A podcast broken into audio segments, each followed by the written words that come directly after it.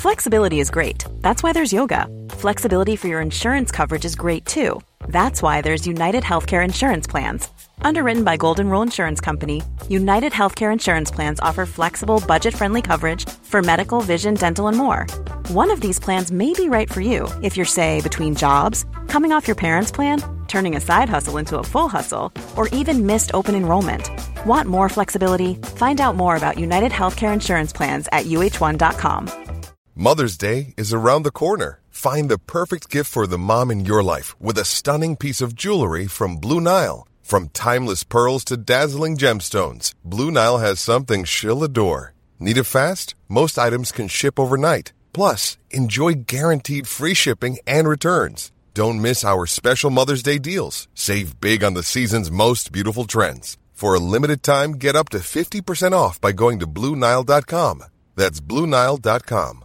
Quality sleep is essential. That's why the Sleep Number Smart Bed is designed for your ever-evolving sleep needs. Need a bed that's firmer or softer on either side? Helps you sleep at a comfortable temperature? Sleep Number smart beds let you individualize your comfort, so you sleep better together. JD Power ranks Sleep Number number one in customer satisfaction with mattresses purchased in-store. And now, save 40% on the Sleep Number limited edition smart bed for a limited time. For JD Power 2023 award information, visit jdpower.com/awards. Only at Sleep Number stores or sleepnumber.com.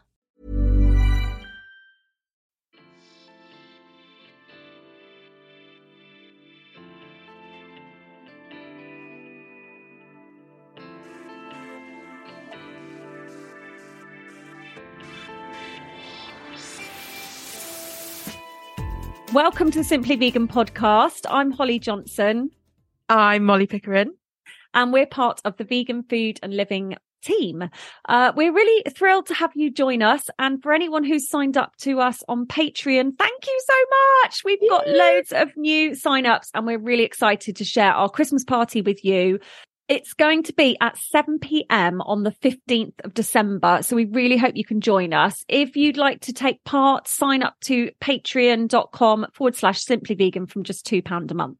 And you'll also get lots of extra perks and bonus episodes. Well, I thought today we could talk about how much money you can save by being vegan this Christmas. According to new research by myvegan.com, almost 1/5, which is 19% of the UK population, have switched to a more plant-based diet or incorporate more plant-based meals to save money, which is awesome. Yeah, that's, I mean, 19%, that's how many people live in the UK? Because I always think like a billion, but that's not true. I have no idea. I'm not good with numbers. A lot. I feel like 16%, that's a lot. You've heard it here first, guys. That's a lot. That's our scientific analysis. A lot. Yes. But it's such good news. I mean, you know, it's like a fourth reason, isn't it, to go plant-based and to eat vegan. So I mean, exactly. My my partner's parents, they're not vegan, by the way, very, you know, meat-based. Yes, can we say that? I think we can call them that. Plant-based, meat-based. They bought their turkey this year and it was £80, maybe even close to 100. Oh my, what? I know, how insane. I mean, you know, it should be that much because that poor turkey's giving its life. But yeah, yes, exactly. In terms of what's affordable and actually how, you know, how many meals are they going to get from that? I mean, that is, oh my God. I know. I mean, my mum used to spend, you know, it's horrible talking about it, but yeah, she used to spend about that on a Christmas ham every year. And it was always our Christmas tradition, you know, as a family passed down from my grandparents. And slowly more and more of us have gone veggie and vegan. Yeah. And this year she said, well, I'm not going to get it. And I was like, well, don't sound upset. This is great. You can save all that money and save a pig. Yeah, exactly. And I think this is the thing, isn't it? You know, we hold on to traditions so like close to us, don't we? And I think we're always really scared of kind of like rocking the boat. And I think when people do think about going vegan, they're just like, well, what am I going to do about Christmas? What about my pigs and blankets? What about my, you know, the turkey that my mum cooks or my whatever, you know, like, what am I going to do? And the answer is you're gonna still be fine. Like, there are vegan pigs in blankets that don't contain pig, you know. Yeah. They don't contain killed animals. They contain lovely flavoursome soy protein or pea protein or whatever you want. And, you know, back to the money saving thing, like £80 on a turkey. Okay, yeah, if you've got a bigger family, whatever. But I mean, how many? Whenever I used to have turkey as well, at my mum's, we'd throw so much away. Mm. So much would be gone. And I think we're always, you know, so obsessed with getting more and more and more and just having excess amount of foods, when in reality we're just wasting, needlessly throwing away an animal that, you know, could have survived, but now we're just throwing it in the bin because we've ordered too much. The money that you've spent on that food, that is just going in the bin, and food waste that you're now polluting, you know, the planet with. Exactly. It's bizarre. Yeah. I think we need to be brave and start new traditions, don't we? And yeah, after a few years, then you settle into it and they become your traditions. Exactly. And I think that's fun. You know, I love making new traditions. Yeah. My new tradition is making seitan at Christmas. For anyone new to veganism, it's spelled SEITAN. And it is really easy. I'm not one for faffing around without, like, cooking for hours and stuff, even at Christmas. Yeah. I don't have time. But it's so I haven't got time. I need to go and get drunk. Yeah. It's so true. And so I make a turkey seitan and a ham seitan. You use different spices and stuff, don't you, to make it taste different. And then we just have the ham, the vegan ham, but it's not shop bought, so it's not, like, you know, weirdly plastic, or, you know, some of them are just like a bit odd, sometimes they have a little bit of a weird taste. And I think when you make it yourself, there's just like, it just tastes better. Like there's just like a placebo in your brain that's just like, I've made this is delicious and no one has been harmed, you know. Yeah, exactly. And you can, you know what's apart from my kitchen. Yeah. And you know what's gone into it as well, don't you? So it's not full of, like, colorings and weird stuff. Yeah. My boyfriend, he started doing it a couple of years ago, and now I won't have Christmas without it. Basically, he makes a vegan foie gras, which kind of sounds, you know, foie gras is the most un-vegan thing in the whole world. And for those that don't know what foie gras is, it's kind of like it's like a pate, isn't it? I think, but essentially, to get it, they force feed geese. And I think what they do is they strap the necks open, or they do something with their heads to sort of make sure their mouths are open, and then they just force feed them to get them fat really, really quickly. And then, make pate out of it. And it's barbaric. It's, I think it might be illegal here, or I'm not sure. I don't know. Oh, perhaps bit of a blurred line, wasn't it? Perhaps it's illegal making it, like, here, or producing it. But King Charles has banned it from all his royal residences, which is good. Hooray! Yeah, that is great. I think more, you know, people don't know what it is, and people don't know how barbaric it is. And, you know, my boyfriend makes a lovely one that's made out of lentils and cognac, and it's just lovely. So good. Oh, it's can you share the recipe with us? Yes. I don't know it yet, but get him to write it down and I'll include it with the I think it might be a Bosch recipe, actually. Ah, okay. Right, yeah, I think it's a Bosch recipe. I'll send it to you, and then we'll put it in the show notes. Lovely. Because it's delicious. So nice. Bit of bread, bit of crackers. Oh, you can make so many good patés without meat, like mushrooms and walnuts, and, you know, they're the better ones. Like, all you've just got to do is sort of add, like, a fat sauce to it, so, like, oil or butter, and then you sort of get that richness with it that, you know, you'd expect with a meat pâté, but without the horrible killing. Yeah, and all those weird sort of congealed bits. I never used to eat meat pâté, even before I was vegan. I used to be like, what is in it? The gristly, Anyway, talking about saving money and veganism, the supermarkets have got some really good buys this year, and we're going to be reviewing some of them today. So Asda has 97 vegan Christmas products. How awesome is that? It's crazy. Yeah. And one of them is a breaded vegan brie with sweet chilli dip. That's £3.50. Perfect for parties or, like, Christmas Eve, New Year's Eve. Really liked this. It wasn't because sometimes, you know, as we know, vegan cheese can taste a bit weird, but this was really yummy. I actually liked it too. For all those who don't know, I hate vegan cheese. Well, I'm coming round. I keep saying that I hate vegan cheese, and then I'm just like, I found another one that I like.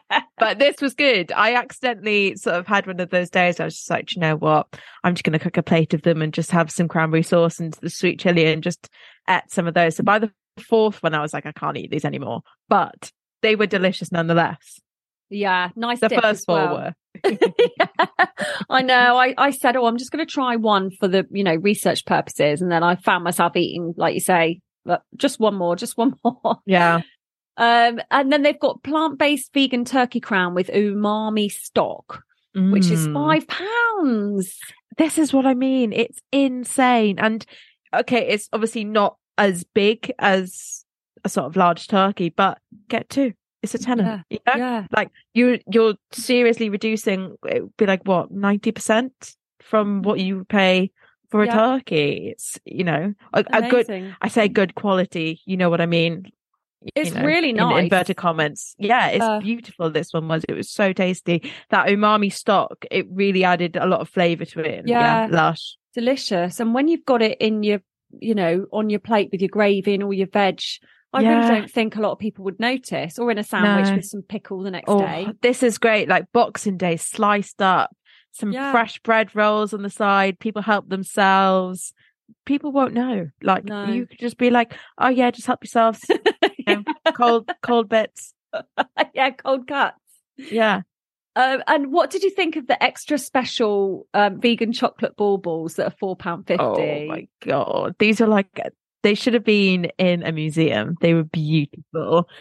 Yeah, my sisters came round one day and I saw they'd just been delivered. So I said, give them a try. And they were really impressed. And one sister's veggie can't give up classic dairy chocolate.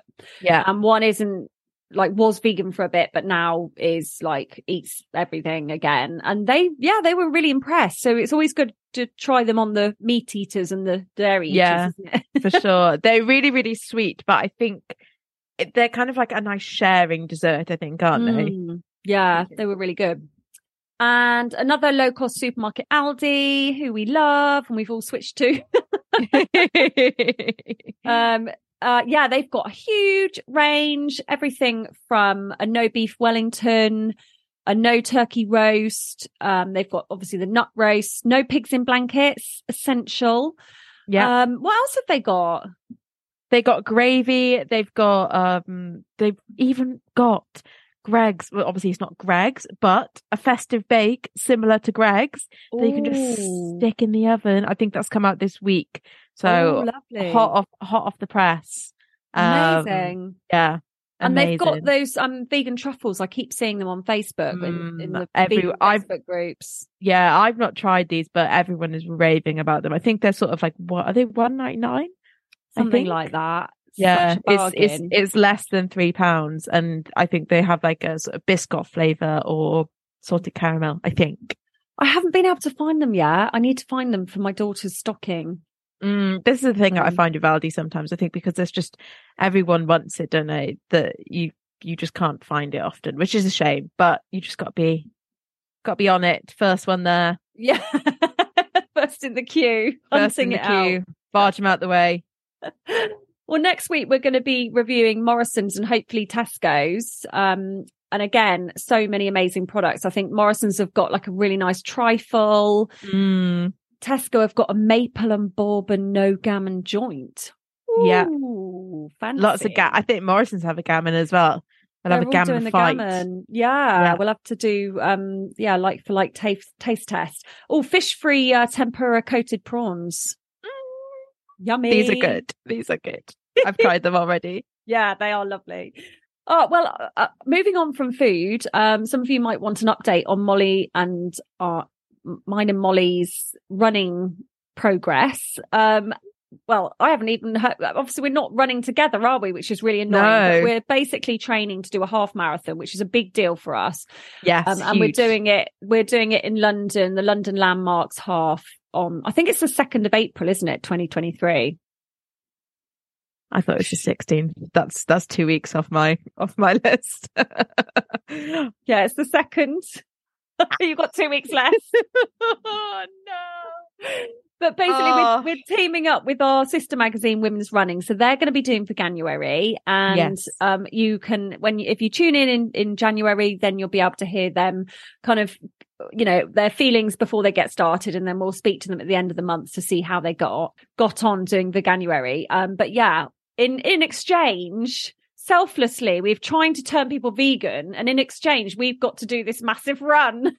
I don't know if it's balanced. I really, really don't think it's a fair split. Like, I'm not struggling. No, I'm not struggling. I need to get out of this mindset because I keep sort of having negative thoughts, and me too.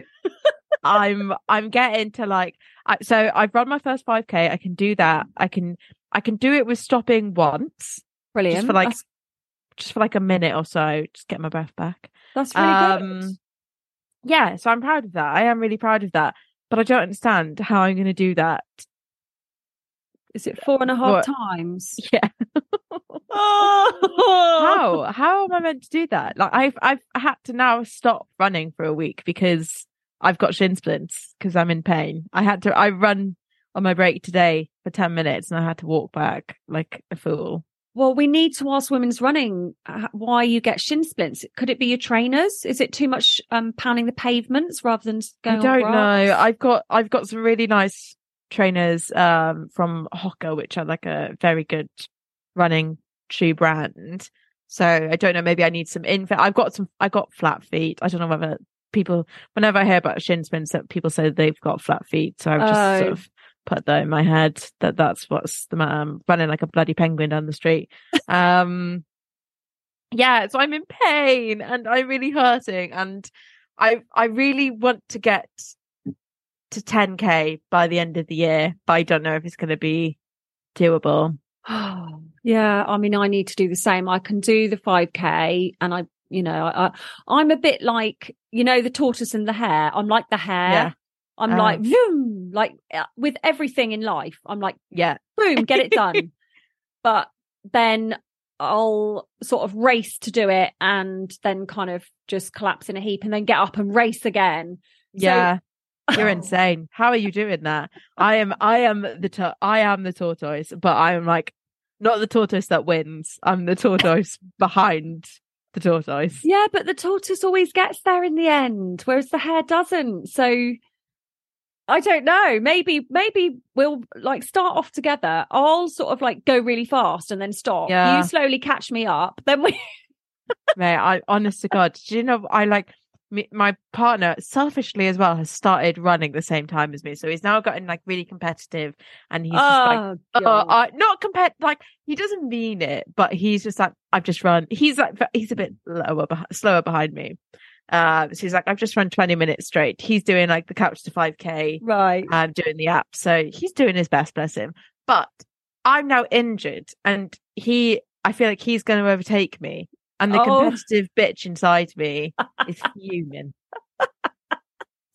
Get on to Women's Running now. Ask them how to fix it, and then get back out. But you know what, let's not put too much pressure on ourselves. Let's just I just want to enjoy it, because when I did the Bristol half 10 years ago, I did not enjoy it. I did it with my friend who's super fit, has run loads of marathon, like full marathons. Oh God. And she was like, come on, like you need to get a good time. I was so I was so sick afterwards. Just defensive. Yeah, no, that's the thing. I'm like, I'm not going to push myself, but I'm not going to be like sprinting. I can't be doing it. I'll be dead. Yeah, I know. Then... I want to go for a pint afterwards. That's what I'm thinking of. I'm doing this marathon for all the wrong reasons. I do think we've got the raw end of the deal, because all they have to do is eat lovely food for a month. We've got to train for like 6 months, 4 months or whatever it is. And then... I know. I can't. But anyway, it's fine. At least we'll be fit? ? Maybe. Yes. Well, we had a lovely message from Jamie who's joined us on Patreon, and he's a vegan runner. And if you haven't heard of the Vegan Runners, then Google them, because it is kind of like like an organisation, I guess. I think it was founded by Fiona Oakes. Again, if you haven't heard of her, Google her. She's incredible and runs an animal sanctuary.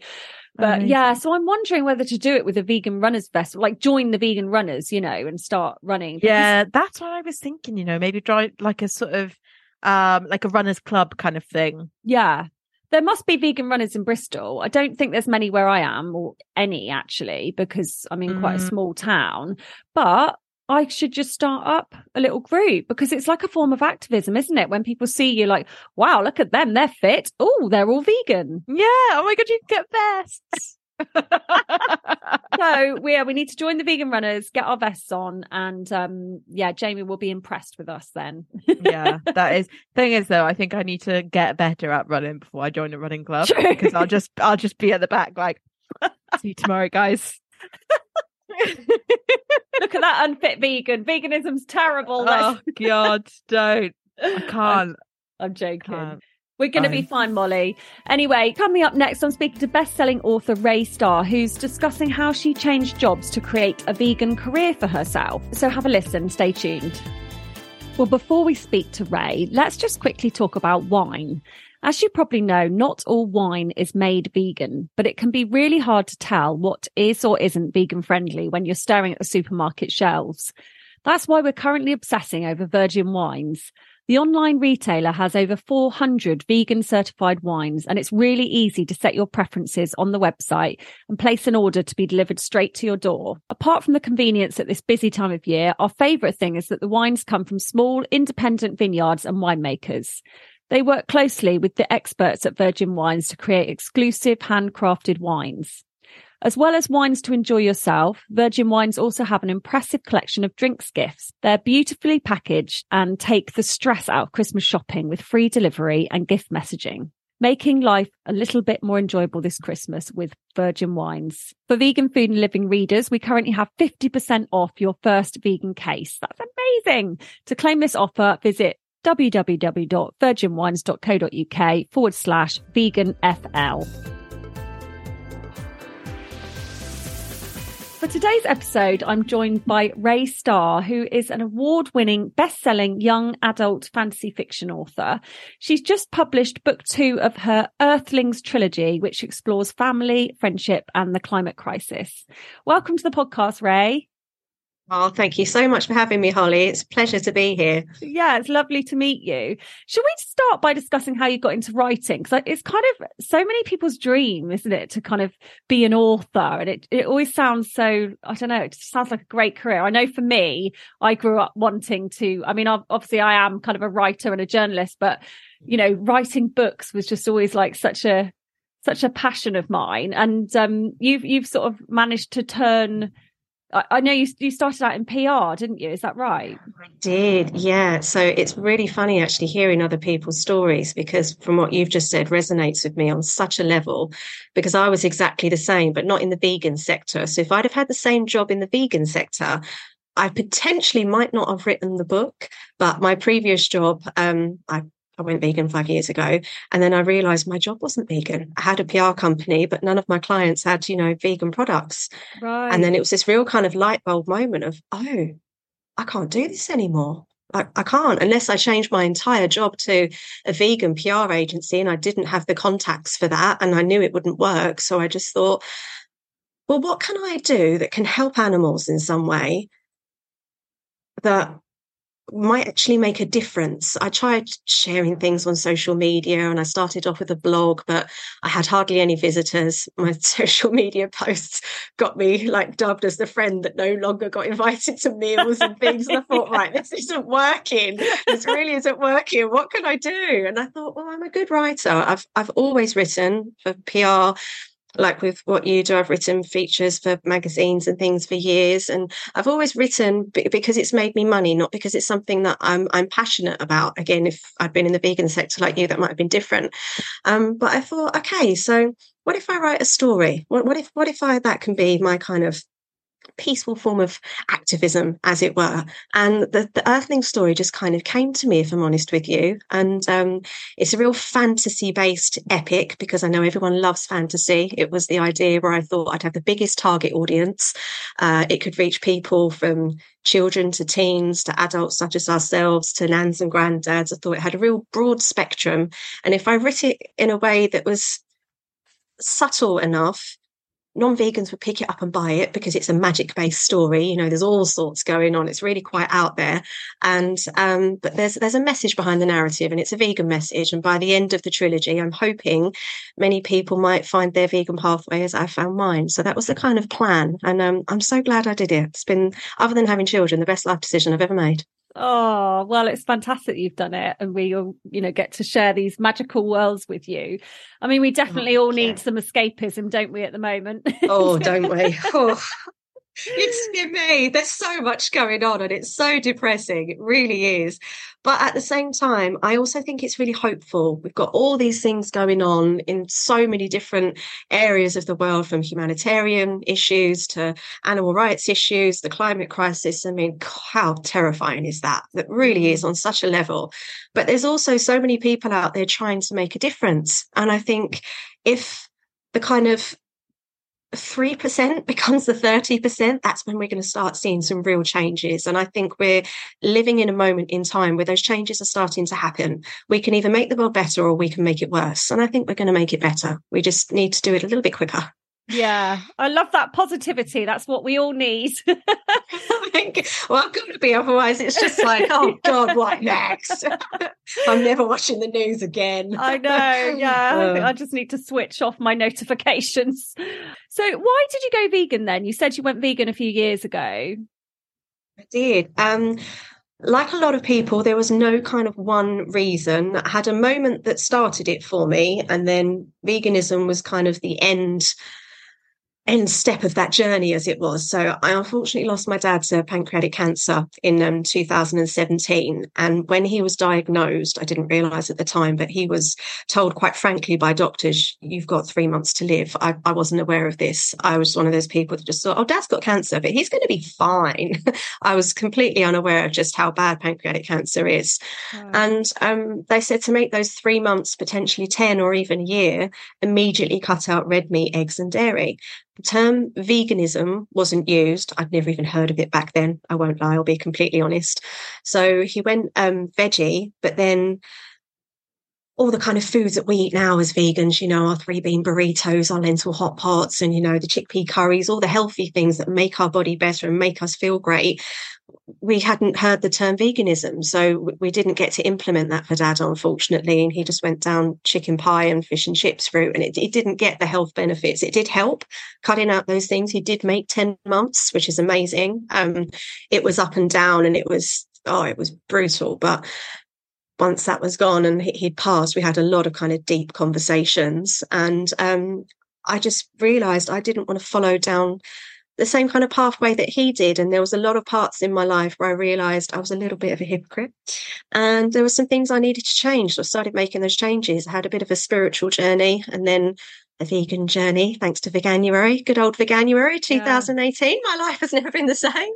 And I downloaded Dr. Gregor's app as well, the Daily Dozen, which was transformative health-wise for me on so many ways. I wish I'd discovered that while Dad was ill. I think that's 10 months could have been 2 or 3 years. I really, really do. Managed to have children, which was a big leap for me. I was told previously that I couldn't. So, you know, whole foods based diet is, it's changed my whole life. I'm so grateful I've had this journey. And so I guess it started from a health aspect, but then after the Veganuary emails and discovering certain documentaries, I watched Earthlings, and that was that, basically, in a nutshell. Once you've seen that film, you don't need a 2-week plan or a 10-week plan or a 10-month plan to go vegan. You just see that and that's it, game over, like, oh, changed my life. Yeah. Hence my books are in homage to it. So, yeah, that was the kind of the moment for me, the Earthlings moment. Yeah. I'm so sorry to hear about your dad. I mean, yeah, you know, it's a lovely example of turning something sort of quite tragic, very tragic, into something positive. It's quite shocking, really, isn't it, that you know, doctors tell us when we're ill to then change our diet to, and like you say, they don't even use the term vegan.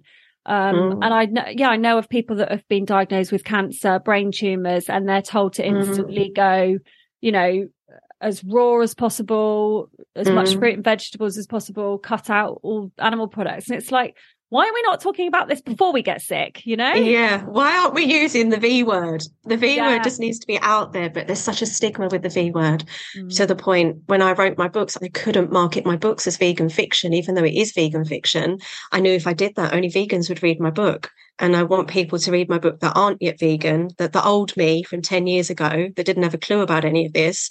And then for it to hopefully have that light bulb moment that I had and then go on from there. That's the kind of the purpose of the books almost, if I'm completely honest with you, which is I can't tell that to readers, obviously. I can't say I've written this because I want everyone to go vegan. No one's going to read it. We won't tell them. You know? Well, this is a vegan podcast, luckily. So, yeah, but it's just I had to promote my book as climate fiction because everyone cares about the climate. Everyone cares about the planet. Everyone cares about our home. But everyone cares about animals as well. So it baffles me. It really, really does on so many levels, what we do to animals, how unaware we are of a lot of it. And this isn't me saying other people. I'm in that bracket as well. For 30 years of my life, I ate animals. I wore animals, you know, and it's just a part of me hates myself for that. It really, really does. And it's just everything's hidden from us, isn't it?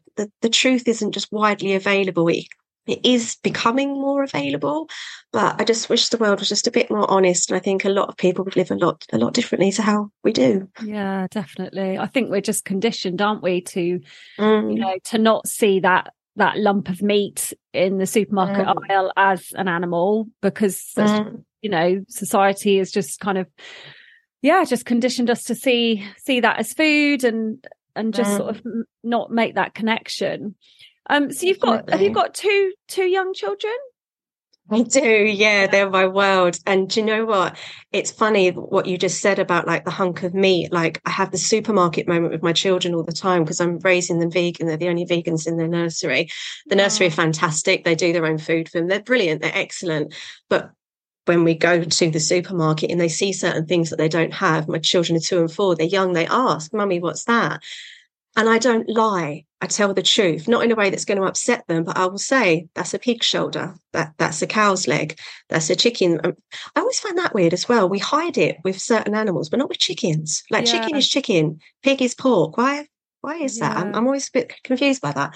But the looks I get in the supermarket when I do that, and I just think, but he asked me what it was, and that's what it is. I'm not saying, and then you shouldn't eat that. Like, you know, I'll raise them vegan until they're a certain age, and then it's their choice. I'm not going to make that choice for them. I hope they stay vegan, but they might have their own journey, and you know that's for them. I'm not going to force my beliefs on them, even though I really want to. I'm not going to be that mum. I can't.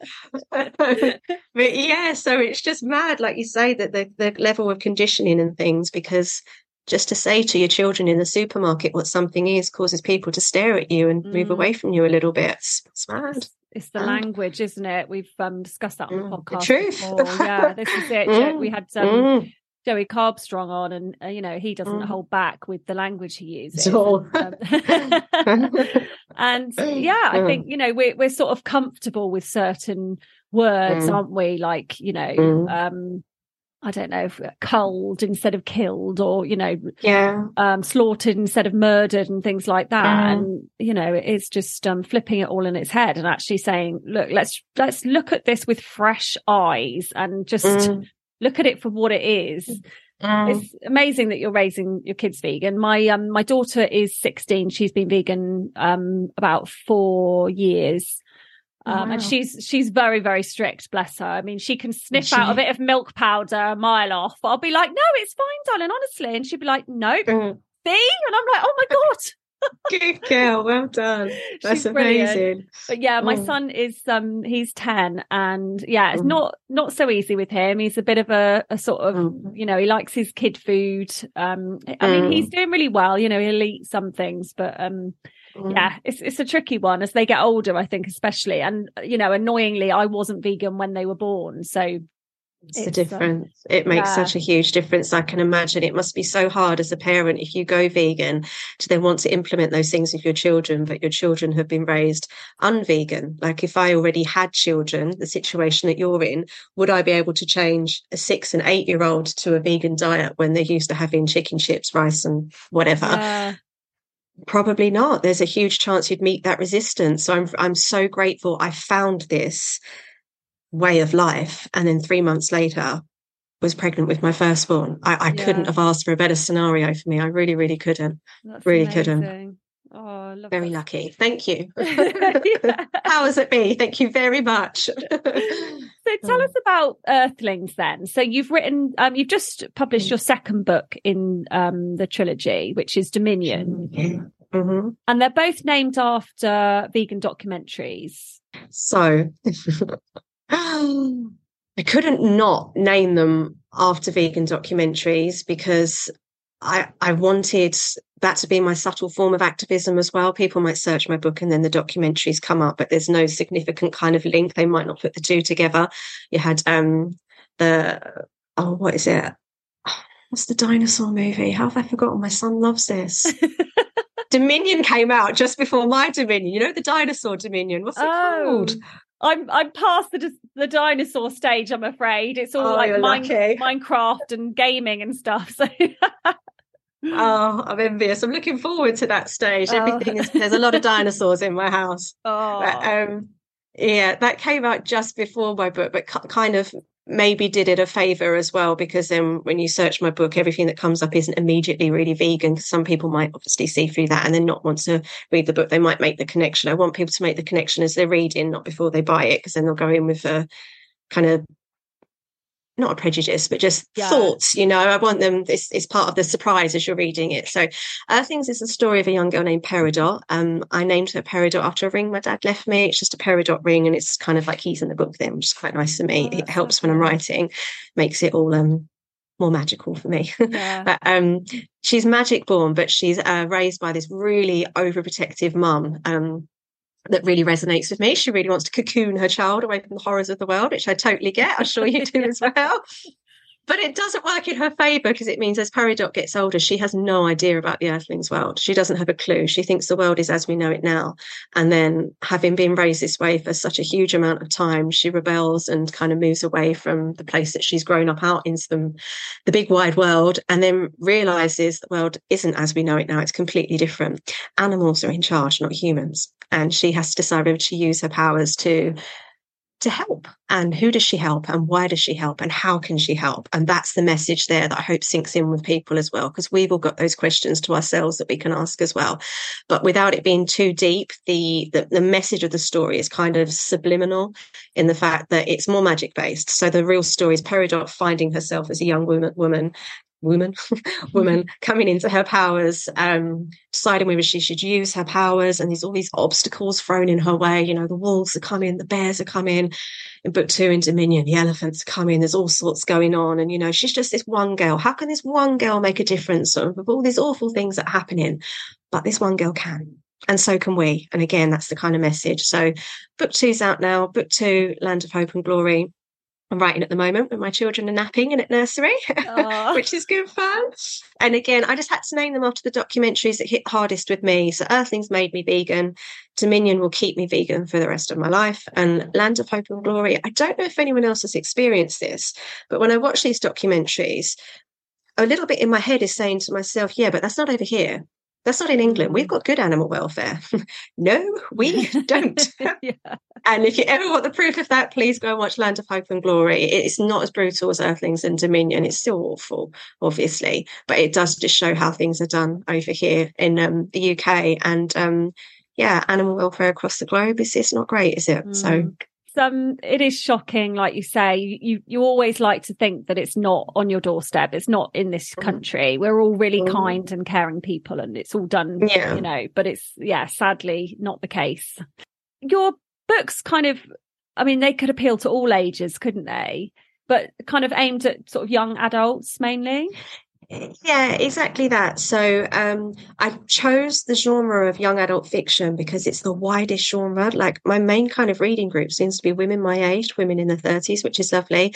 But I get booked to go to schools and teach. I teach like writing for nature classes, where I encourage students to think of something that's hurting nature in some kind of way, and then a way they could create a story or a poem or some form of literature to raise awareness for that, of what's happening, and of a solution as well, which I love doing and is great. And then that opened up this whole other doorway for me, where a lot of younger children read my books now as well, which had never been my intention when I'm writing it. It's completely child friendly. There's nothing in there that reads like a horror movie. There's no swearing, there's no sex, there's nothing like that.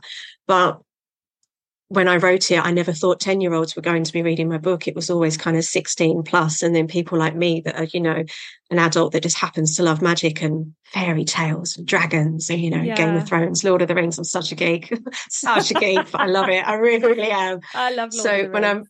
Oh, it's the best. I need to watch the TV show that's out at the moment. Everyone keeps telling me I have to watch it. So that's on my to-do list. But again, there's things like that I wouldn't let my children watch. And then there's certain things I wouldn't particularly want my children to read. So writing book 2, Dominion, which is quite a lot darker than book 1, Earthlings, I was very, very aware that now I have younger readers, and there were certain scenes within the chapters of the book that I couldn't write as freely as I wanted, because I wanted... In the book, what happens to animals in real life is happening to humans, and it can't read like a horror movie. People have to want to read this book. They don't not to read a page and think, oh my, I don't want to know what happens next, you know. And especially if it's a younger person reading it. So there were certain parts that were quite challenging to write, because how do I explain what happens to a chicken, happened to livestock being humans, where a child can read it and not be scarred by it? So that was really, really difficult. From the reviews I'm getting, I think I've managed it, but it's only been out a couple of weeks, so I'm really nervous about the next batch of reviews. We will see. My child's traumatized. They've just read it. Don't. I'm dreading that. No. I really hope not. I went as gentle as I could, but whilst doing justice for the animals, which was the most important thing to me. So I just want to help animals. It's all I want to do.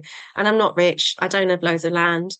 I'm just a normal, average, everyday mum, just doing her thing. And I thought, what am I good at that might help? And writing was my thing, so I'm just trying, you know. Yeah, it's amazing. I think, you know, it must be so lovely going into schools and kind of inspiring the children, because I think that's, like you were saying earlier, when, you know, even when children are that little bit older, it's harder to kind of change their views on things, let alone a 60-year-old, you know, man or woman. I think, you know, if we can really educate children at that young age and get them engaged in caring about nature and realizing what's going on, and you know, that's the way to hopefully influence a more positive future. And definitely I go in gentle as well, so I don't go in like, the word vegan isn't used in my books. Like Peridot is vegan, so is her mum, but they don't eat plant-based food, they eat earth-grown food. So you know, I was really aware not to have the B word in there. And it's the same when I go to schools. I try to teach truth again, just things that are genuinely happening, but without it coming across really obviously that I'm vegan, because that's when you meet the resistance. So I start off small. I promote, like, you know, no mow May. If you've got a grass, please don't cut your grass, you know, leave it long, so we get those wildflowers and the bees and the pollinators who are struggling. And I start with insects, and then I move on to trees, and then I move on to animals, or whatever it is that they want to talk about. I find students are really big on pollution, which is exciting. I think that's really good that they care about this. I teach eco-bricking at schools as well. I don't know if you've heard of an eco-brick. It's a really simple technique where if you have an empty bottle, doesn't matter what kind of bottle it is, whether it's water, juice, fizzy drink or whatever, whatever non-recyclable plastics you've got at home, you simply cut them up and squish them into the bottle. And then when it's full to the brim and hard as a brick, you've got an eco-brick, and you build anything with them. So building like eco-playgrounds at different schools across Essex as well, which is really exciting. Amazing. But if the students hadn't been interested in recycling, I couldn't have done that. So I go to schools and leave feeling so hopeful, because they come up with things I haven't even thought of, and then I think, right, what can I do with that? And then try and do something with it, because students want to help. The youth of today want to help. They care more than most adults. They really, really do. And I just think that's so hopeful for the future. It's great. Yeah. Oh, brilliant work you do. What, just to finish, what advice would you give to people wanting to change their career to sort of align with their ethics, whether it's, you know, veganism or climate change or anything like that? My advice, first of all, would be don't overthink it. We live in a world where we're taught to think about things before we do them. Look where that's got us. That's not always a great thing to do. Imagine if we acted on our feelings rather than on our thoughts. Imagine if we did what made us happy. Imagine if something made you sad and you acted upon it rather than just letting it make you sad. We've been almost conditioned to, no, you can't cry in public. You know, think of all the mental health issues there are out there because people don't want to cry in front of people. What's that about? I've cried on a few podcasts, you know. Let's get deep. Let's have these deep conversations. If you've got something, no matter how crazy it is, that you feel you want to do. I closed a successful PR business that was paying my mortgage quite nicely to write a story about an evil chicken named Alan. That's the reality. If I could do it, please trust me, you can do it. Just believe in yourself, because if you don't believe in yourself, nobody will. And there's so many amazing organisations out there, especially within the vegan community, that will want to help you. That's something I've found with veganism. Other vegans, they want to champion what you're doing, even if it's the same as what they're doing and it's almost competition. It's not, because everyone's got the same goal, which is just helping animals, each other and the planet, you know. So whatever it is, no matter how big or how small, just baby steps. Do the first thing that you would need to do to make that a reality. Write it down, have a post-it on your fridge or an alarm set on your phone, and just spend an hour, one day a week, just an hour. If you've got kids, I know that's not that easy. Make it 10 minutes. I get it. You know, but just start small. And as you start making the steps, things will just happen. If you'd have told me 5 years ago, I'd be writing my third book of the trilogy, I'd have laughed my head off. But you know, these things do happen. So just give it a go and see what happens. Like you say, the vegan community is amazing. It's just everyone will get behind you. And I guess it's just kind of being brave and taking that step, isn't it? 100%, which is the scariest bit, because everyone has the ability within them to do these amazing things, but then self-doubt gets in the way. You know, someone tells you, you look pretty, you're almost, an instant reaction is, no, I don't. Oh, that's amazing. It's all right. Like, why do we do that? If we're good at something, just be good at it. Just be proud and just, you know, just be you. Whatever you is, just be it. Brilliant. Oh, thank you so much, Ray. It's been so nice chatting to you. And Dominion is out now.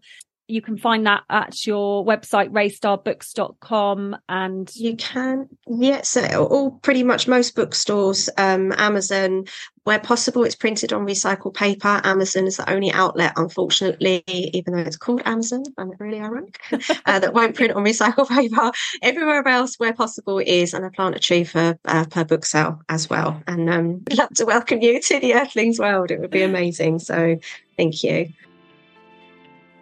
Well, I hope Ray inspired you like she did me. Is your career vegan? Do you want to change careers to align it with your values? We'd love to hear from you. Email us at simplyvegan@anthem.co.uk. You can also join the conversation on patreon.com/simplyvegan. From just £2 a month, you can join our community. We're going to be having a Christmas party on the 15th of December. We've got bonus episodes and all sorts of extra downloads and things like that. So please do head over there and take a look. We really, really appreciate your support. We're back next week, same time, Thursday morning, with Holly Jade, who's going to be sharing her baking tips for Christmas.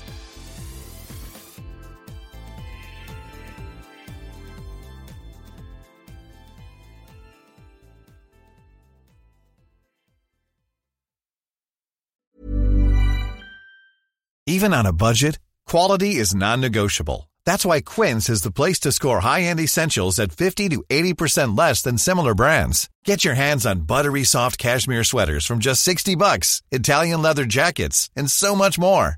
And the best part about Quince, they exclusively partner with factories committed to safe, ethical, and responsible manufacturing. Elevate your style without the elevated price tag with Quince. Go to quince.com/upgrade for free shipping and 365-day returns. Planning for your next trip? Elevate your travel style with Quince. Quince has all the jet-setting essentials you'll want for your next getaway, like European linen, premium luggage options, buttery soft Italian leather bags, and so much more. And it's all priced at 50 to 80% less than similar brands. Plus, Quince only works with factories that use safe and ethical manufacturing practices. Pack your bags with high-quality essentials you'll be wearing for vacations to come with Quince. Go to quince.com/pack for free shipping and 365-day returns. A lot can happen in the next 3 years. Like a chatbot may be your new best friend. But what won't change? Needing health insurance. United Healthcare Tri-Term Medical Plans are available for these changing times. Underwritten by Golden Rule Insurance Company, they offer budget-friendly, flexible coverage for people who are in between jobs or missed open enrollment. The plans last nearly 3 years in some states, with access to a nationwide network of doctors and hospitals. So for whatever tomorrow brings, United Healthcare Tri-Term Medical Plans may be for you. Learn more at uh1.com.